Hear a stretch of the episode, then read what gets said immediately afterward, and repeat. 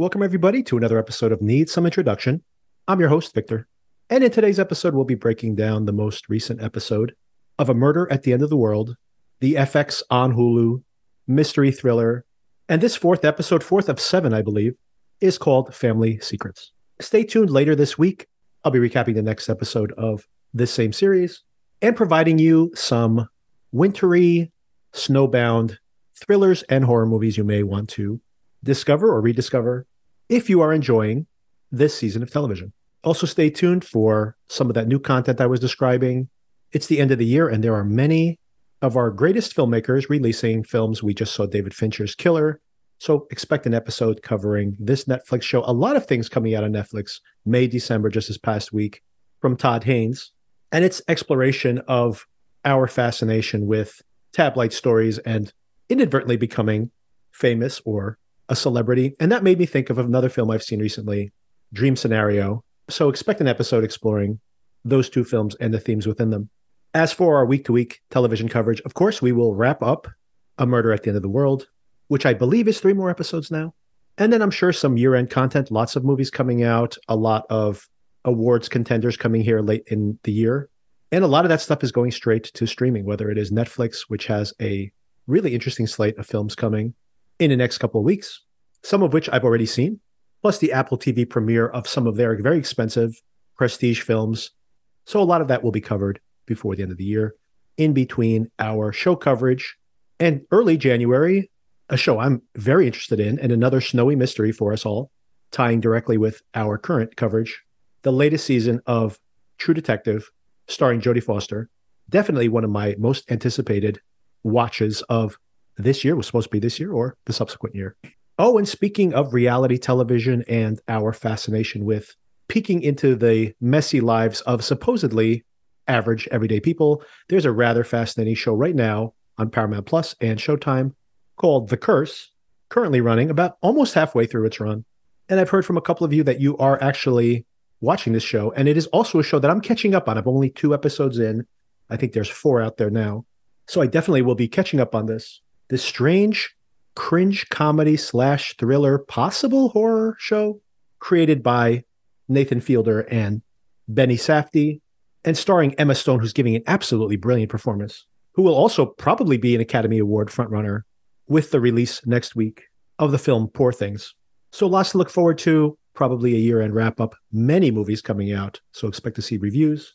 And of course, now with the strikes over, the content is flowing many shows that catch up on delayed releases coming out now.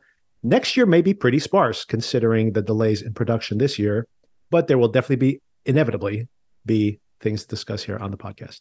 If you'd like to support the show, recommend this to your friends and family. It's primarily the way that our audience continues to grow. And if you're enjoying the content, give us a positive review or a star rating on your podcatcher of choice. We really do appreciate it. With that out of the way, let's get into my conversation with Sona.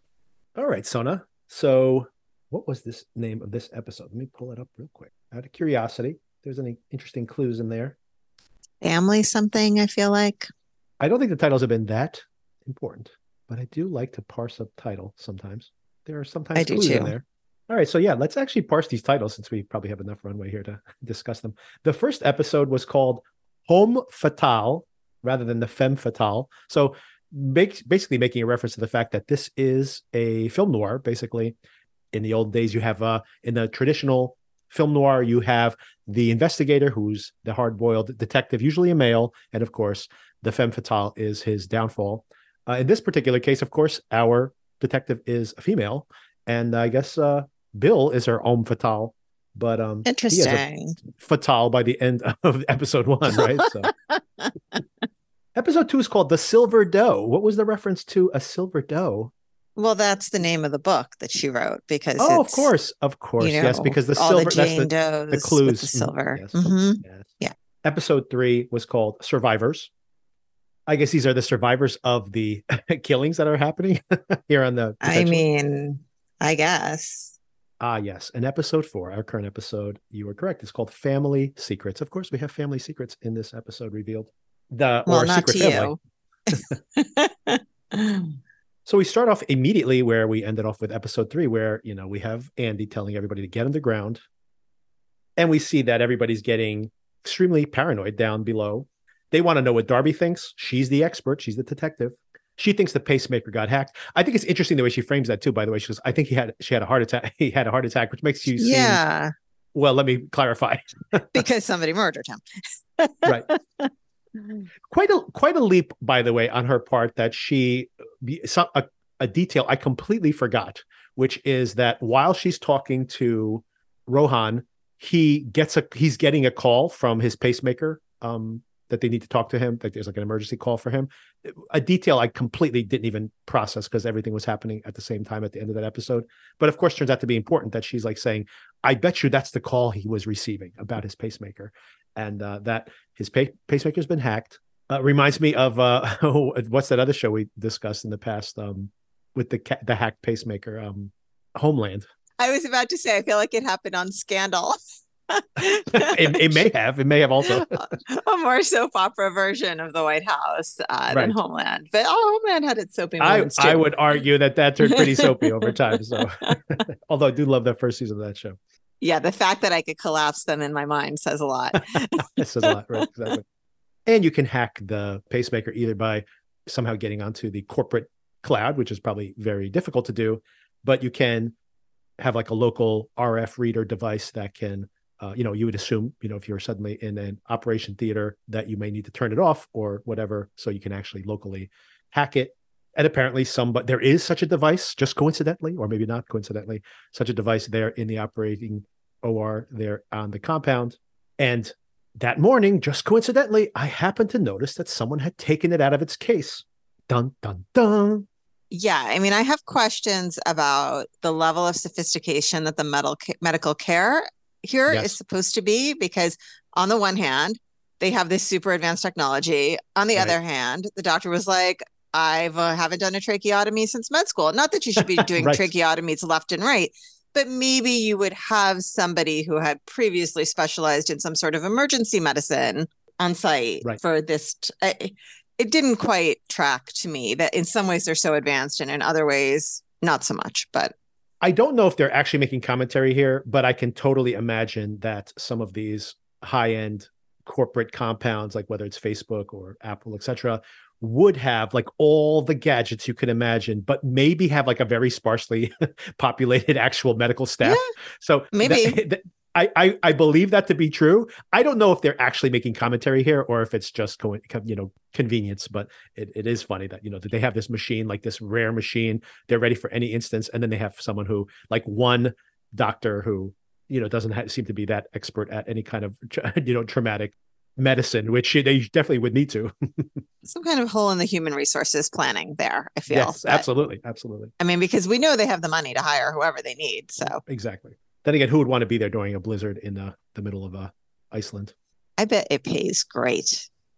that is a good point. Very good point.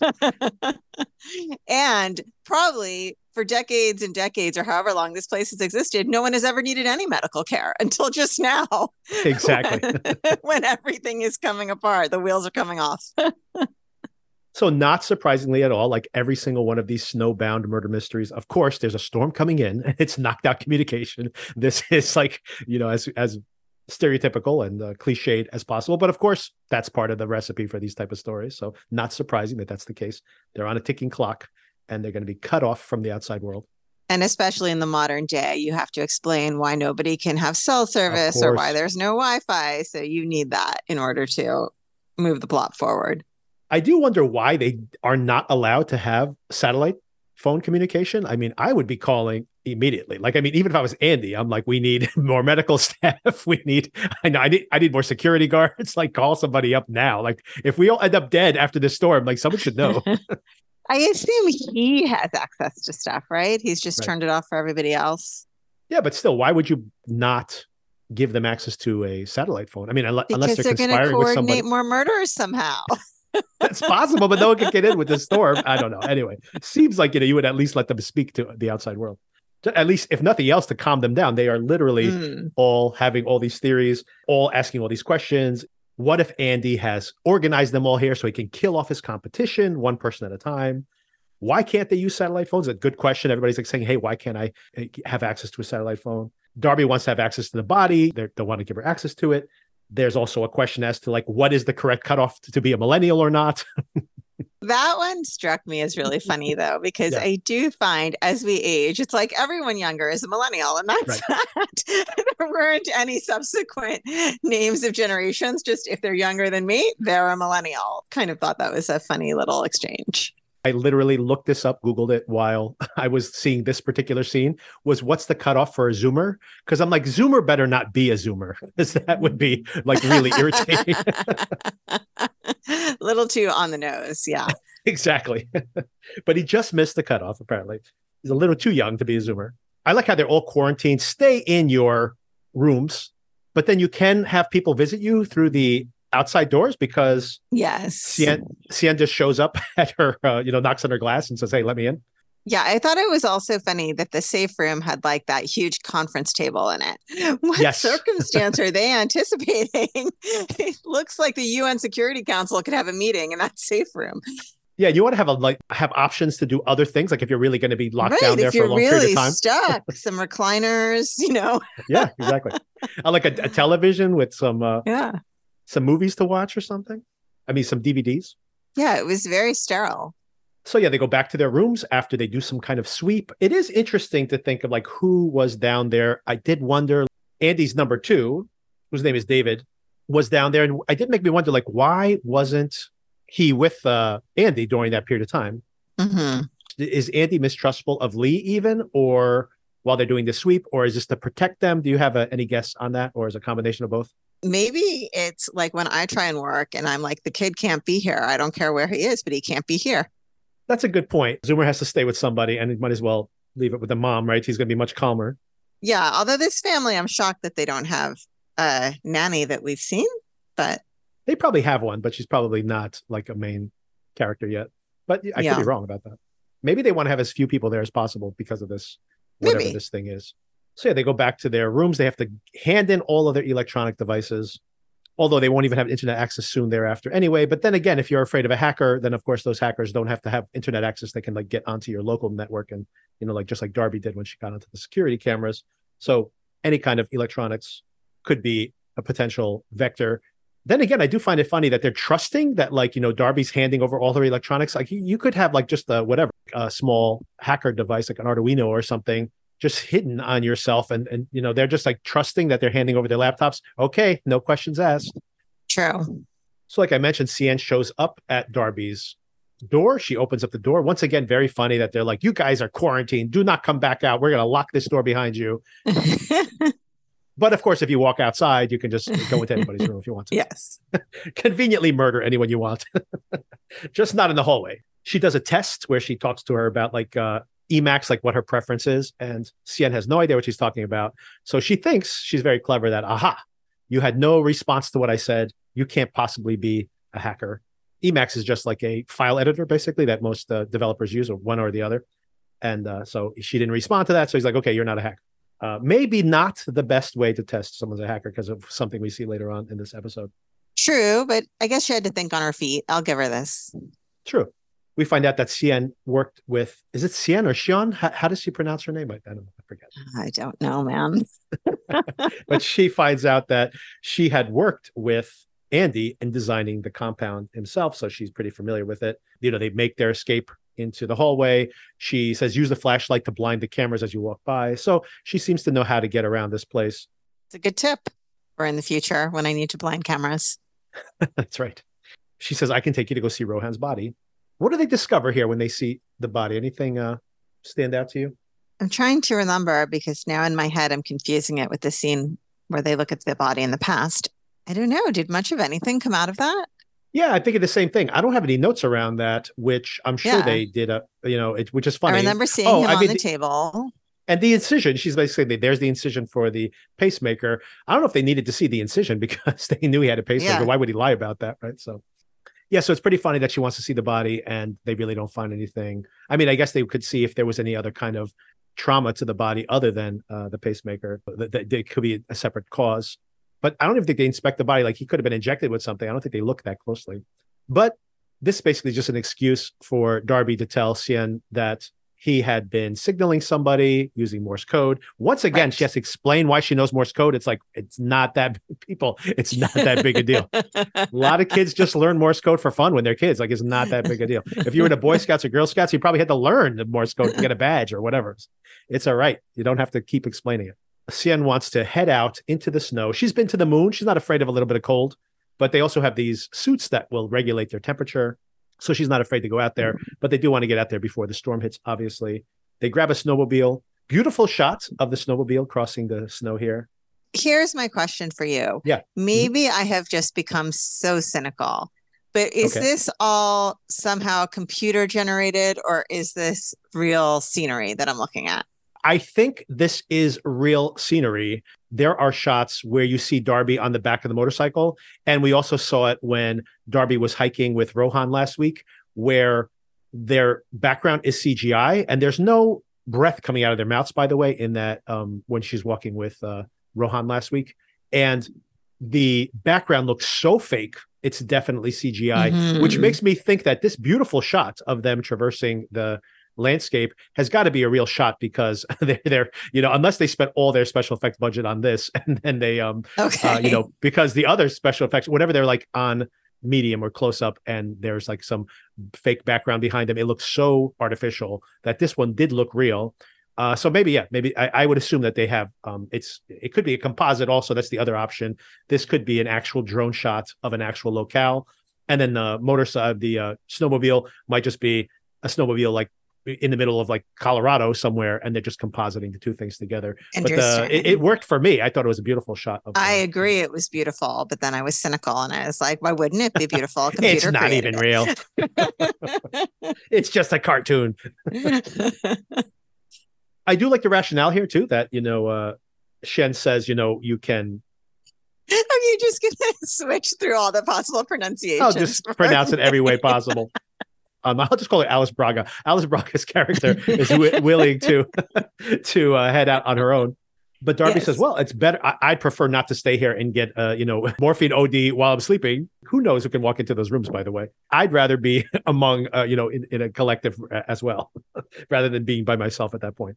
So they want to know. Uh, she, you know, once again had explained that Rohan was signaling somebody. She wants to know who it might have been. So she takes her out to that bluff where she signaled into the distance they're like, okay, well, let's see what's over in that area. Let's find out who that person might be. Maybe there's like somebody camped out there or something, or another locale we're not familiar with, and question that person. They go out there, they don't find a person or any campsite or anything, but they do find a rope attached to what do they call this thing? A uh, zodiac. A zodiac, yes, zodiac, of course, uh, which is just a like inflatable raft that you can take out to a larger ship. Rohan probably had a ship docked offshore.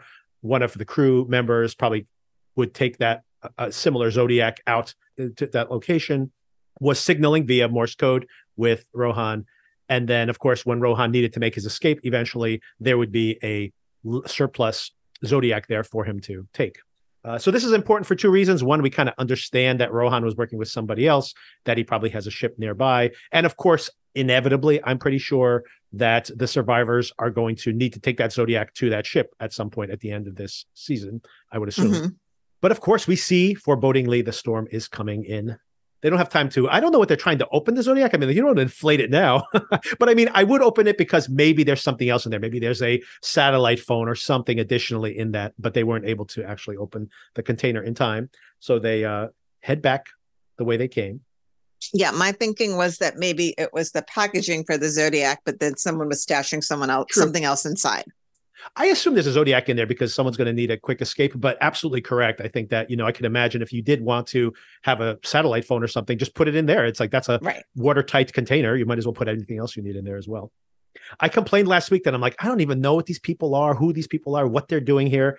And I got to tell you, this was exhausting. I was taking so many notes because on that snowmobile ride, we get like an info dump about everybody's biography, everybody's bones to pick with everybody. I'm like, oh my God, okay. I hate this type of writing. I understand, especially with mysteries. You need to do some of this groundwork. But I do like when it just kind of gets integrated into conversations or you see people get into a fight at dinner and then like that leads to a revelation about their instead of just having two people talk back and forth about like this is who this person is. Here's how they knew them. You know i'm just like okay okay. They're just throwing names around and i'm trying just, to track backwards like oh exactly. that must be that angry middle-aged guy and yeah, yes exactly. yeah. So these are the ones I took note of, and there's I'm going to focus only on this small set of characters because normally with murder mysteries, the suspects early on never turn out to be the actual suspects. So mm-hmm. I'm sure they will have us give us even more biographies. First of all, we find out that Lu Mei, Joan Chen, I didn't know who she was. Uh, and I guess they did mention this earlier. She's like basically has another AI company from China. She's considered the biggest competitor to Andy's company as far as AI goes, but she's there because he still thinks that she's like the cream of the crop as far as like the new the newest AI. So I guess he wants to, you know, maybe suss out additional advances that they have coming so that he can be competitive with them. Alice Braga, I'm just going to call her Alice Braga again. Alice Braga mentions that that if there was going to be anybody who would want to kill Bill, kill Bill, what mm-hmm. is um it would be Joan Chen's character, Lu, Lu Mei, because he was primarily targeting her with his satirical artwork. And that David was angry. This is interesting now. So, David is basically his right hand man. He didn't have a reason to kill Bill, but he wants Andy's undivided attention. And ever since Zoomer came along, he's been mm-hmm. distracted as a dad. So, that is another possible suspect here. Now, why exactly he's a suspect? questionable because no one's targeted Zoomer yet. I guess everybody. I'm wonder how many people know. I mean, I was going to speculate something about the paternity is going to come out, and so he's trying yeah. to protect Andy, but I don't know. We saw Andy being jealous about Bill in public, even there, and you have to suspect that Andy knows that. I mean, he's not an idiot, right? He has to know that. The thing I speculated on last week, right? That Bill is the, the Zoomer's father, basically. I feel like he has to know, but I also feel like this is a situation where someone could be in a very deep denial. True. That's a good point. The other thing we find out along the way here is that this weird scene, once again, some clunky dialogue here where the Alice Braga character, I'm going to keep saying that now, where she uh, talks about her dad. Like it might be Sion. I feel like they've been saying Sion. Sion. Okay. But I think, I, am not 100% makes, on that. But. I think, I think, that, I think you're onto it there, finally. Let's just say that. Let's go with it. um, that her dad died from suicide. He had PTSD, thematically hitting things right on the head, where she's just like saying, you know, toxic masculinity is bad for women, but it's even worse for men. it kills men too, you know. So, okay, I got it. I got it. I didn't love that, but yeah. that might be a theme, right? That could be a theme within the show that sure. they develop. Hope so. We'll we'll see. That's a good point. So, like I mentioned, the storm is rolling in. These so many of these conversations where they're obviously like introducing character points, suspects, biographies, uh, you know, motivation. It's just like it's too much. Like I'm like, man, I need a break, and we do get one very soon thereafter. Snowmobile seizes, by the way. They keep walking now at this point, trying to get ahead of the storm. They find an SUV. Sian is able to hack the SUV. All of a sudden, Darby's like, hold on a second. Are you a hacker? She's like, well, I know navigation systems. I, I've been to the moon for God's sakes. But she does start to say, like, oh, maybe I shouldn't be trusting this woman as much as I am. Yeah, because it definitely seems like she is a hacker. I mean, knowing navigation systems isn't the same right. in my mind as knowing how to hack them. Right, exactly. They're driving the car back way too fast. I'm not sure why she's in such a hurry so to drive. fast. Why so fast? I mean, I rarely drive, but in these circumstances, you were going to walk what you're doing now is definitely faster than walking. Right. So why not find some middle ground between walking and like speeding down this black ice highway? you know? exactly. And you know that they're going to crash at some point. But, mm-hmm. and you also, I guess, from a character point of view, you can imagine, you know, a lot of times astronauts, you know, they like to fly fast, they like to drive fast. So she's probably like, I got this, I got this. Understandable, but they are like driving along like a ridge line. And like you said, no rush here. You're you're beating your uh, your foot speed by right. quite a factor of 10 or 20. So you're doing okay. You're doing okay. And then thank God, finally, we have a flashback, which is all my preference uh, in this show in general. oh, by the way, while they were having that conversation too, I thought if I were Darby, I would just be like, let's discuss this when we get back. You focus on the road, right? exactly, exactly. Let's not talk about this right now. I know, you know, I have a lot of questions too, but let's uh we could just ruminate now and until we get home. I was so relieved to get the break by doing the flashback. I literally wrote in my notes. I was like, "Oh, we got a flashback! Thank God!" I was like, I'm tired of taking notes, like having the show tell me what I'm supposed to be thinking. But there's one more thing that I didn't bring up. I was so caught up in like the biography and the murder mystery, but motivation here and maybe bigger themes they're trying to dig into. It turns out we find out here Andy has been siphoning money away from the space program. Turns out that she's yes. like the face. Cien is the face, or Xian is the face of the space program. The... Whatever. I don't remember what we decided on yesterday. The name carousel. Xian, exactly. I think, is what we committed to. Xian. Xian.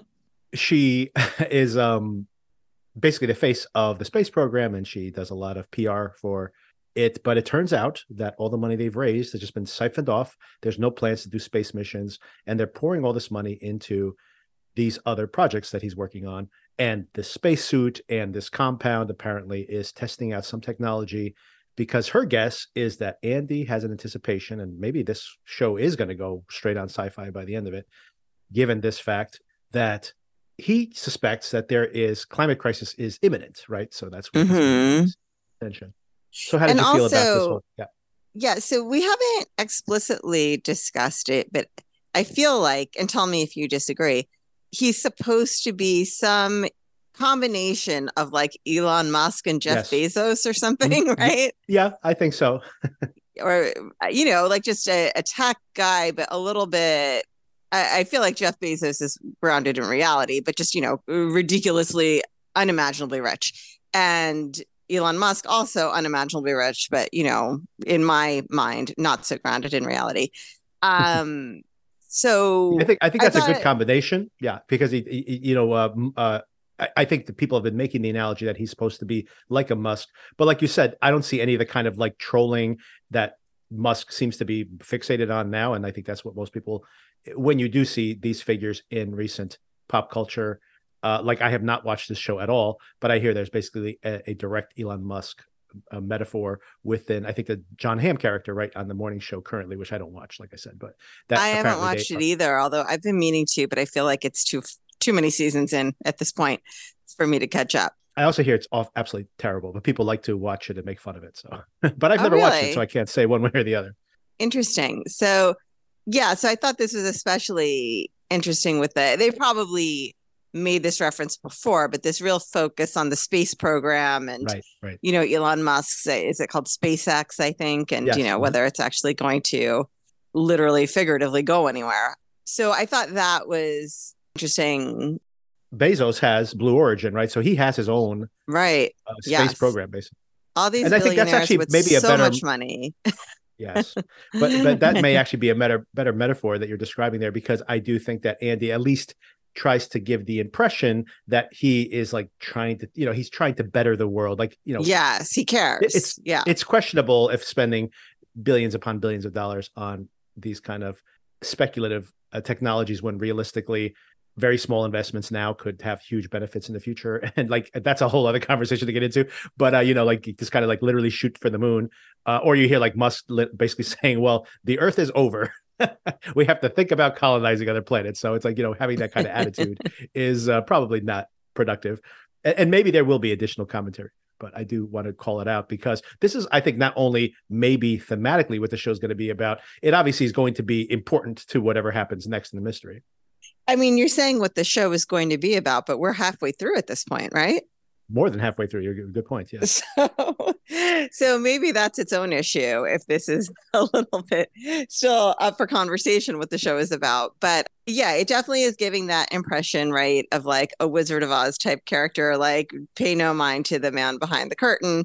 Maybe what he's portraying and what's really going on are different. But I thought it was interesting also that Xian would know all of this, right? right. That yeah. she has not been fooled or they have disclosed to her what's really going on or somehow she figured it out or what happened but she understands like she's in on it well a couple things there she does seem to have his confidence given that she mentions he helped or she helped design the compound with him And the second part of it that I think is just the fact that let's say that she is the face of the space program and she's been raising money, etc. She knows internally that there are no logistical plans for another mission. As a matter of fact, they're cutting staff. Everything she's basically pitching, the culture at large, is smoke and mirrors. At some point, whether he told her explicitly or not, she's got to just figure out there's something going on because she's not aware that he is definitely investing the money in these other ecological technologies. Mm-hmm, mm-hmm. It's just that she's like, where else is the money going? She knows that that's mm-hmm. his focus and it's not going to the space program. I think that will definitely all get fleshed out in the upcoming episodes. Mm-hmm. And like you mentioned, it's only three more episodes. And, and, I'll leave that for the end, but I am curious to think about where you think the show is at this point and where it needs to get to.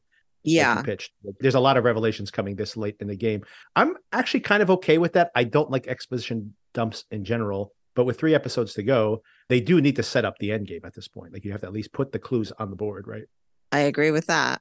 Yeah, and then we have a very cool seeing the the the um, SUV spin off the road and roll down the hill, and it's not a special effect, pretty clear, and probably I gasped. I actually literally gasped. This is such low stakes, but you know, it's like watching a Christopher Nolan movie or something where he does everything practically, where just seeing an old school stunt is like literally mm-hmm. thrilling to watch because mm-hmm, you're like, mm-hmm. oh, this um they actually did that and that there's just something much more intense about it obviously and no matter how good special effects get it's still you can't you know the, the real thing still matters speaking of which have you seen the most recent mission impossible movie by chance the one that came out this summer i have not there's this really great scene where they take like a micro car the two protagonists are in the car basically drive it down the steps the um the spanish steps in, in italy yeah italy mm-hmm. It's very funny. They're trying to drive down them. The car's so small. They actually start rolling down them, and it's all done practically. And you actually see the camera in the car as their bodies are being like bounced around, and they end up like in like the driver ends up on the wrong side of the car. It's very funny. but anyway, it's very thrilling. It's just very, it's just like a great action sequence. I just want to call that out because uh, a practical stunt still matters. So then we get this flashback. Darby gets knocked out I'm not sure how having her head exposed in that frigid, frigid weather for that period of time is okay. She doesn't have like frostbite on her face, but regardless mm. of that, hmm. she uh, does uh, crawl out into the snow with this wound on her face. It's funny. At first, I'm thinking like, well, maybe this was all a trick by Sian. oh, I, I still can't forget. It might be wrong, but it's what we're going with. we're going with exactly that maybe this was all a trick by her. Like maybe she intentionally had the accident and she was strapped in or whatever, so that Darby. I would. wondered that too. Yeah.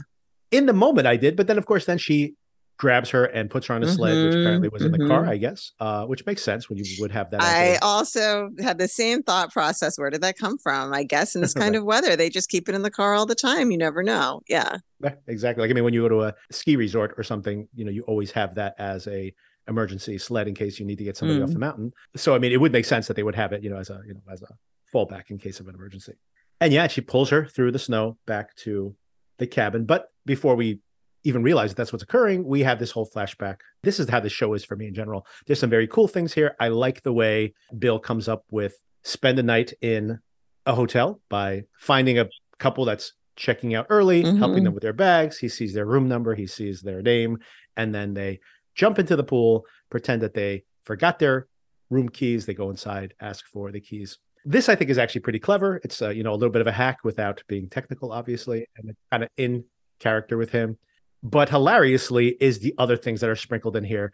He walks into the sunlight and suddenly sneezes, and he explains in detail, you know, not oh only gosh. that he has this syndrome, but what it stands for and everything else. And as they're spending so much time on this, once again, I'm like, I like immediately knew. I'm like, oh, I know mm-hmm. what's gonna happen.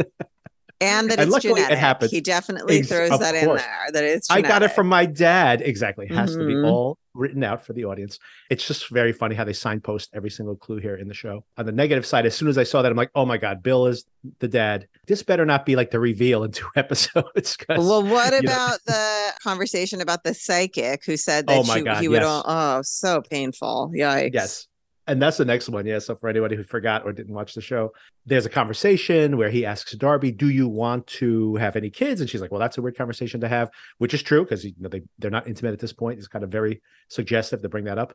And he goes, "Well, the reason I'm thinking about it, I plan to have seven kids because this psychic told my mom that I was only going to have one kid, and it was going to be with someone that I had a one night stand with." I'm like, "My God! Like how on the nose is all this?" Insane. So, two things about that. you know, first of all, uh, uh, we get it. We get it, everybody. Yes, thank you so much for driving it into our faces that, you know, we're going to have the reveal, luckily, sooner rather than later, that Bill is the father of Zoomer. The other part I want to bring up here is, like I mentioned in in bringing up the OA in our previous recap, these creators, Brit Marling and the director here on the show, who've basically done everything together so far in their careers, really do believe in all this woo woo stuff. They have a movie called I Origins. It's about how someone's soul can be ID'd basically by retinal scans. Like, you know, if your retina matches that that's mm-hmm. like a reincarnation of another person. The OA is literally, you know, the OA, spoiler alert for anybody. The OA stands for original angel. there is all this woo woo stuff. And these filmmakers, I think, actually believe a lot of this woo woo stuff. So I think they probably would believe that, yeah, you go see your psychic and they tell you how many kids you're going to have and you're going to die young. And they're absolutely correct. mm-hmm. then there's no mm-hmm. irony. I don't think there's any irony in this. Uh, in some cases, you'd say, oh, this is some kind of foreshadowing or something. But I don't think so. I think in this case, the filmmakers believe all this stuff. And once again, as I mentioned before, if anything, I'm just happy that they haven't gone full woo woo on this show the way they have in some of their other projects. So this has been, you know, pretty grounded up until this point, at least up until this point. So we, we'll see how it plays out for the rest. So you skipped over the whole thing with the body that they identified. Does that mean you find it uninteresting or unimportant? oh, yeah, that's actually a really good point. You know what? I do have a note on that. I forgot to bring that up. You're absolutely correct. So they go and visit a coroner, right, in another town. They wanted to identify this body. That's why they were on this road trip in the first place. Found this silver, right? This is the mm-hmm. the telltale of this serial killer. They matched it to this body. And more importantly, they found another piece of silver on that body. So these clues are breadcrumbs that are leading backwards towards his previous victim. And now, theoretically, they believe. Explain to me how they think that the next killer, I'm sorry, the next victim is going to be his first victim. Do you know how they know that that's the case? Is it just because they don't have any other identi- unidentified bodies? This scene was the scene where I had to admit to myself that I might not be completely following this plot point in the past because either I'm not paying enough attention or enough is not being given to me to tie everything together. I'm not sure where the fault lies, but it's not nearly as clear to me as the present day storyline. I think the answer to your question, I think, is that the ring they found was engraved with the name E. Bell, and that is not the current victim who has been right. identified. So they feel like uh, for some reason they feel like this is it coming full circle. And if they find the person that ring belongs to that will be his last victim his first victim. I, I am not sure. First. first. victim i think. Yeah. So what's happening there is they found a victim that survived. They found some silver that she had some jewelry that she had that wasn't hers at the time. They traced that pin i think it was back to this victim because they have this survivor and they have this breadcrumb, they use that pin to identify the previous victim, right? And then they find a pattern. They say we also found some silver with her. They find this ring, like you mentioned, but it had initials on it that weren't hers. So now they're starting to suss out that I think this killer leaves a piece of silver from the previous victim, right? So there's a chain here of clues that lead backwards. So intentionally, in a way, it's like he's wanting to be found out, right? He's like leaving some breadcrumbs, which okay. does happen sometimes with killers, theoretically, at least. In- that is an incredibly helpful explanation. okay. I appreciate it. But how are they linking the pin with the other victim? Like logistically, practically, how is that happening? I think they just did like an internet sleuthing where I mean I think there was actually a moment where they did this in the previous episode or maybe even further back when they do this in flashback. They basically said here's a picture of the pin. Is there any case files? Is there anything on the internet, any chatter about someone who had missing silver? Yeah, because I, I think that's that. why they have okay. the I think that's part of the reason they think that they're getting close to the beginning. They have like a pool of possible victims. And I think what they've done is they are pinning some of these murders onto this killer.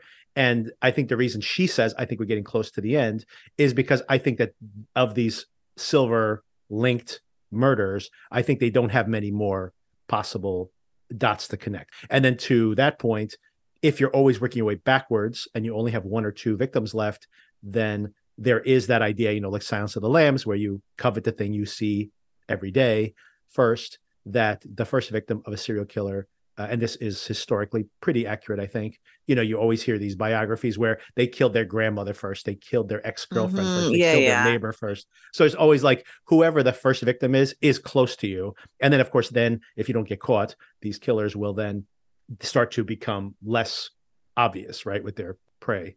But in the first case, once again, like there's that idea that Buffalo Bill kills that girl who he lives near in that it's the first murder. And that's how once again how jodie foster's character finds him right by just going working her way backwards towards the first murder. And identifying that first one is how you get the killer right? So i think this is very much borrowing from you know silence of the lambs and other serial killer dramas like that.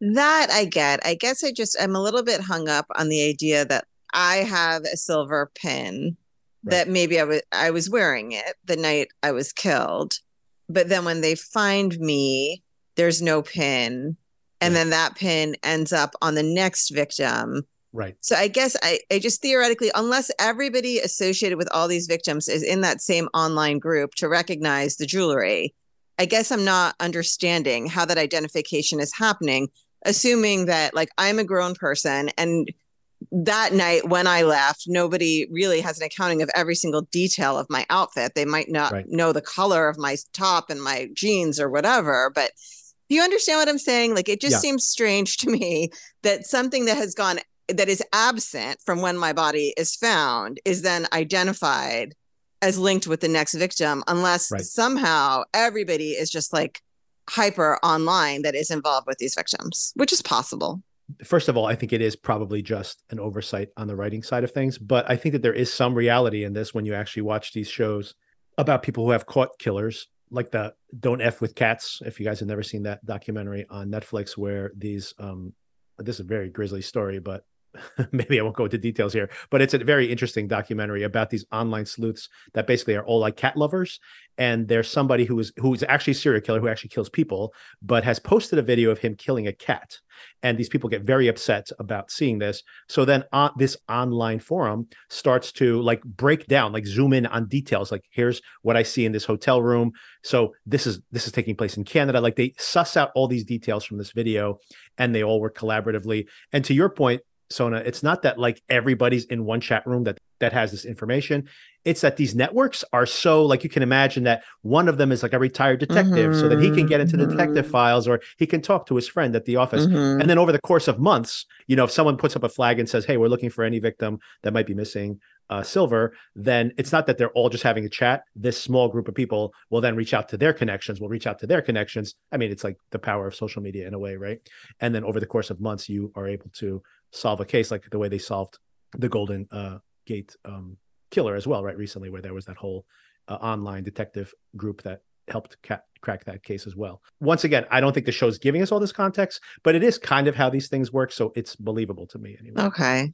So yeah, there is some precedent for it, but uh, yeah, I mean, the idea that you would just ask five people, "Hey, have you seen this?" and they come back and say like, "These are the ten victims you're looking for." I don't think it's that simple, but I think it is like you know we're going to check into our usual you know reddit boards and you know reach out to our community etc and then you know come okay, back okay because i'm just going to say as a grown person mm-hmm. if something were to happen to me i think that my loved ones would be hard pressed right. to identify any piece yes. of jewelry i was wearing once it was disconnected from my body unless it was my wedding ring other than that I don't think there's any way the people that I see day in and day out would be able to identify a random piece of jewelry as belonging to me. Maybe that says more about me than it says about anyone else. But I, I, agree, by the way, that, you know, first of all, if your wedding ring suddenly disappeared, then they would just assume it was a theft, right?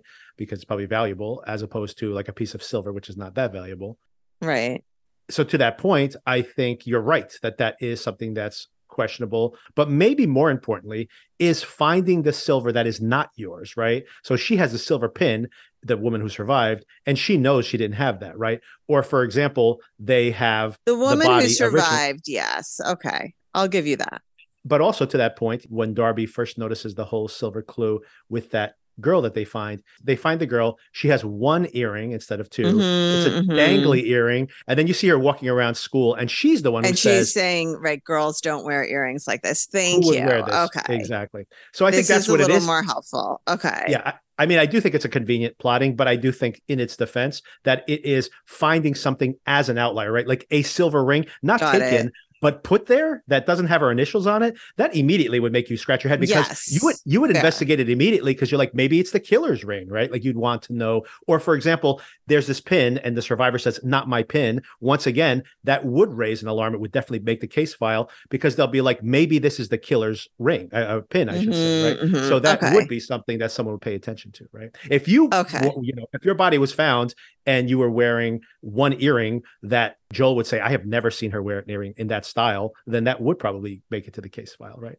Yes, except I'm sure that many women will Joel say, will be like, I don't know. Significant others. I don't know why he would give me this. I've never worn anything that looks anything like this. Why would he right. think I would like this? This is not my style.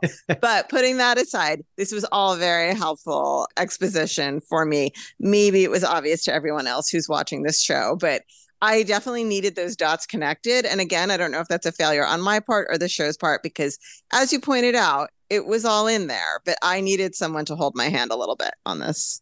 It also is that, the, I mean, in your defense as well, is the fact that the show really is making you pay attention to two mysteries. One is, yeah, in the present tense, we're supposed to solve the case, right? Like it's the mystery where it's like, who done it, right? Like you literally are sitting there going, who did this? Who did this murder? It has to be someone that we know. It's a closed room murder, right? That's the whole formula. On the other hand, you have like a serial killer thriller going in the background.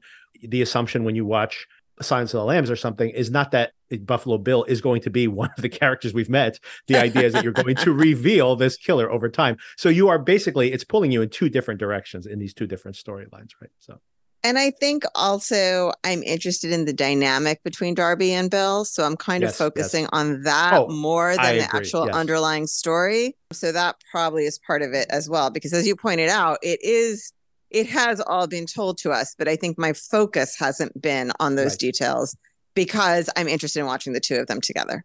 Oh yeah, I mean that's what it comes down to. I to your to your point of ha- you know starting this whole digression that I was jumping to the night in the hotel room because once again I want to talk about Bill and Darby because yeah. that's what works the best in the show. And uh, yeah, I even wanted to. I couldn't wait till to get to the flashback because I'm like, oh my god, I'm started. I'm tired of reading people's biographies. I want something you know compelling to happen for for a few minutes, other than the scenery, which is beautiful by the way. Agree. So back to where we were in the hotel room. Yes, Darby. You know, to your point earlier, uh, in an pr- earlier episode, you were discussing how she's probably just 16, 17, 18 years old, maybe. So she's probably younger than I originally suspected, given all the details you provided. So here she is trying to make her move on this older dude, and she is getting herself drunk. And what do you make of this scene? She comes outside, she starts kissing him. He immediately is like, he's into it. And then he's immediately like, no, I, I got to go to bed. I got to go. Like, very awkwardly just cuts it off, which of course probably traumatic to her as a you know yes. bruised ego. mm-hmm. But then she wakes up the next morning. He comes back with some coffee, and he's just like, "I do want to do this," and then they go for it. And it's it's a very strange. Obviously, it's intentional to have him reject her and then not. Um, and I couldn't get a read on what's happening here. There is that whole I... manic pixie dream boy thing going on where there's like a lot of consent. There's a lot, you know what I mean? Like it, maybe that's all they're doing. They want to rewrite the sex scene where it is not the traditional rip each other's clothes off type situation. Maybe, but I feel like there's something going on here and I don't know what it is. I felt like it was um supposed to make us respect Bill that right. he took a more measured approach and wanted to make sure that everyone had considered the consequences of all of this um, rather than just seizing the moment. That's what I read it as when I was preparing to have this conversation with you, I came up with an absolutely crazy theory, which I'm going to put in here now because okay, just in case it pans out. Let's hear it. What if Bill has a twin brother? Sorry, what? what if it's like the twin was like, I can't do this, and then the twin shows up the next day and is like, okay, like that's the real Bill. Maybe there's another Bill that's going to pop up. Like maybe Bill, maybe Bill didn't die. Maybe it was Bill's twin brother who died. Oh, I hope it's not that. Um, why? Maybe that's who's out why? on the boat with Rohan's boat. why would would that be? just because he has such a bizarre, like he literally is like, okay, I gotta go, gotta go to bed. Like he's like totally. It seems. I mean, he's kind of going with it, and then he like really just yeah, yeah, yeah, yeah. You know? I agree with that characterization. Uh, and then there, there are movies that this reminds me of that you know, but I don't want to spoil those movies. So anyway, where there's twins. but anyway, so anyway, so I'll just say like, what if he's a twin?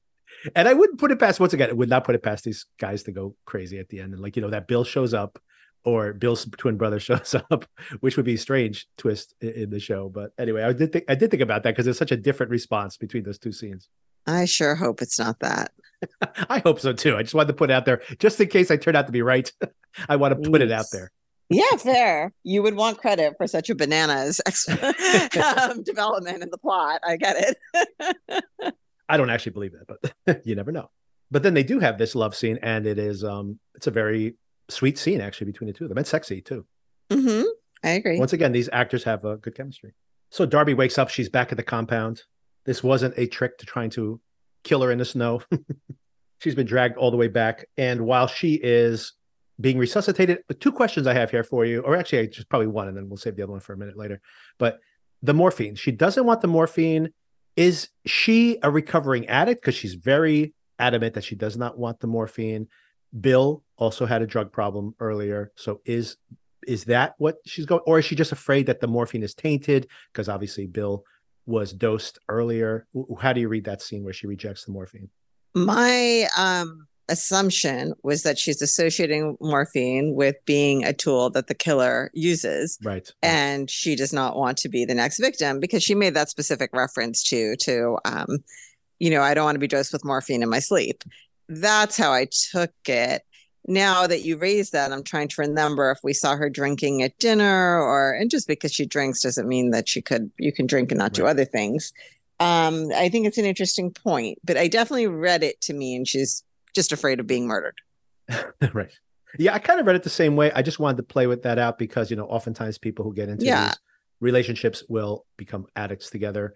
But I also tried to work out the math here, and I assume in the flashbacks that they are pretty close to the end of their investigation, which once again is where the right. show began. We began at the yes. end, like that's kind of the frame. I agree. And I can't imagine like if she's not an addict with him now, uh, you know, they would have had to introduce that earlier, right? That he they start fixing together or something, not like a week before they broke up, because that wouldn't be enough time to become addicted. I think, but unless you, yeah, I mean, we saw her slam that airplane bottle of alcohol, right. but that was not. I don't think that's what we were supposed to take from that scene.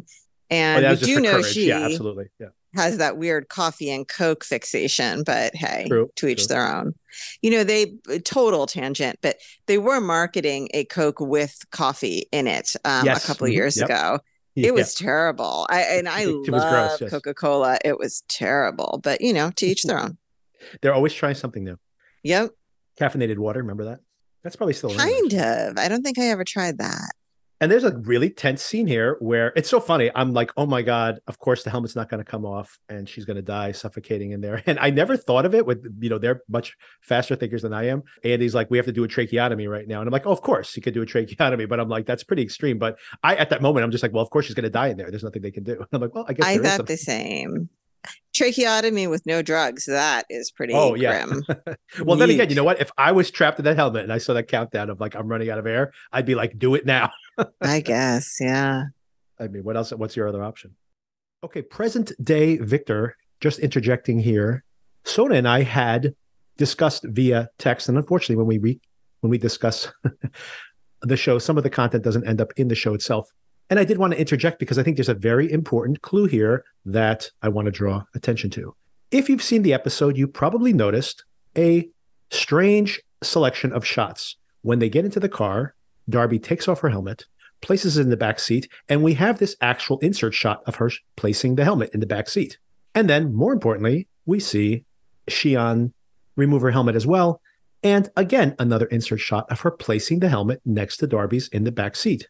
Now, in general, when there is something as mundane as where you placed your helmet after you took it off your head, and the language of the show or the edit is drawing your attention to something such a mundane detail, it's probably not a mundane detail. So the reason I mention this is they remove their helmets. They could have simply flipped them over their shoulders, or they would have even just taken them off, and then we would not even see where the helmets go.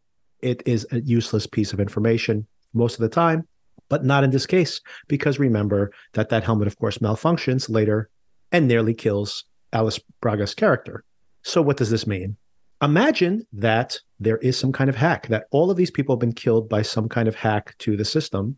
If that indeed is the case, then perhaps at some point when they are wearing the helmets, there is some decision made by the hacker or the attacker or the AI. Maybe, hey, here's another random clue I'm going to throw in there. Maybe the AI itself is killing these people off rather than being Darby's right hand AI person. Anyway, that is all to say imagine they're wearing the helmet. It somehow internally identifies that this helmet is the one that Darby's wearing. There's the accident, and the helmets get switched during the walk back to the compound, meaning that, for example, Andy may very well have been trying to kill, just putting a theory out there, trying to kill Darby. And you're like, why would he possibly want to kill Alice Braga's character? He seems terrified that could all be an act. But more importantly, he might realize, oh my God, the helmets have been switched. All that is to say that if we're thinking, okay, who would want to kill her? maybe that isn't the question to ask at this point. Okay. So just putting that out there, I am pretty certain that that is all going to pay off in the end. That is the reason we've been drawn, our attention's been drawn to that helmet. And with that out of the way, let's get back into the end of this conversation with Sona. And then, of course, after all that drama, she does recover. Uh, she may have lost her voice. We don't know because you know, they have to be a little bit careful there. I assume that she has not. I mean, I figure they probably did a good enough job where they didn't lose her voice. Like you don't want an actress to lose her voice here. Yeah, interesting point. But we see that Darby wakes up. She's back in her room again. Zoomer is there. And of course, last shot of the show, she opens the window and the change in lighting, Zoomer sneezes. Oh my gosh, what a shock. Mm-hmm. Who could have possibly suspected that Zoomer was Bill's son?